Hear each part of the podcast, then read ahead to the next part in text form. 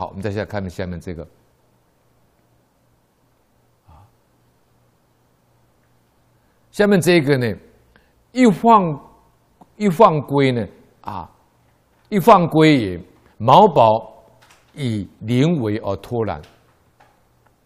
这个是讲有一位叫毛宝这个人呢，他是东晋那时候的人，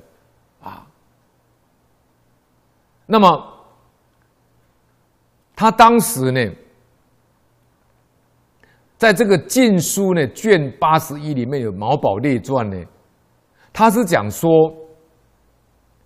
毛宝当时呢，他也是溺死的，啊，他在那个石虎啊，石虎战争中呢溺死了，啊，据铜卷记载呢，放归的主人公呢是毛宝帐下的金人，被救的呢也是此人，但是在《晋书》卷八十一《毛宝列传》里面提啊。他说：“毛宝在武昌的时候啊，有军人呢在市场买了一一个白龟，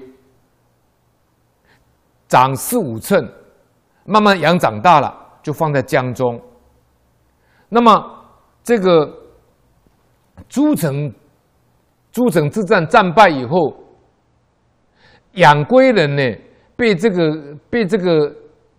劈铠持刀就是上战场劈铠持刀嘛。那么自投于水中，就是跳到水中去了，就感觉好像躺在一个石头上面。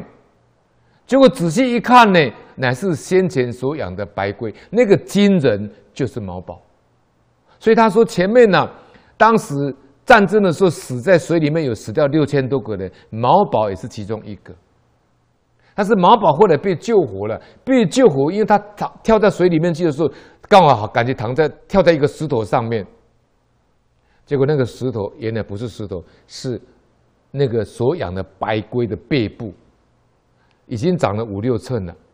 把它拖到东岸，所以毛宝就没有死掉。所以这里毛宝以临危而托然的意思是这样，